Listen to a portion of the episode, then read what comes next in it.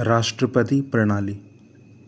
दुनिया में हर जगह राष्ट्रपति भारत की तरह औपचारिक शासनाध्यक्ष नहीं होता।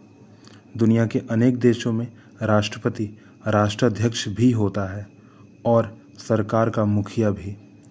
अमेरिकी राष्ट्रपति इस तरह के राष्ट्रपति जाना माना उदाहरण है। उनका चुनाव लोग प्रत्यक्ष वोट से करते हैं। वहीं अपने मंत्रियों का चुनाव और नियुक्ति करते हैं। कानून बनाने का काम अभी भी विधायिका अमेरिका में उसे कांग्रेस कहा जाता है, करती है। पर राष्ट्रपति किसी भी कानून को वीटो के अधिकार से रोक सकता है। सबसे बड़ी बात यह है कि राष्ट्रपति बनने के लिए उसे कांग्रेस के बहुमत के समर्थन की ज़रूरत नहीं होती। और न ही वह उसके प्रति उत्तरदायी है।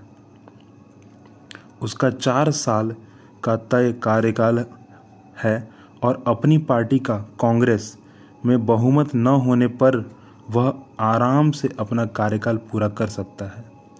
अमेरिकी मॉडल में लातीनी अमेरिका ने अनेक देशों और सोवियत संघ का हिस्सा रहे कई देशों में अपनाया गया है। चूँकि सरकार के इस स्वरूप में राष्ट्रपति की भूमिका केंद्रीय होती है, इसलिए इसे राष्ट्रपति प्रणाली कहा जाता है। ब्रिटेन के मॉडल को मानने वाला भारत जैसे देश में सांसद ही सर्वोच्च होता है। इसलिए हमारी प्रणाली को शासन की सांसदीय प्रणाली कहा जाता है।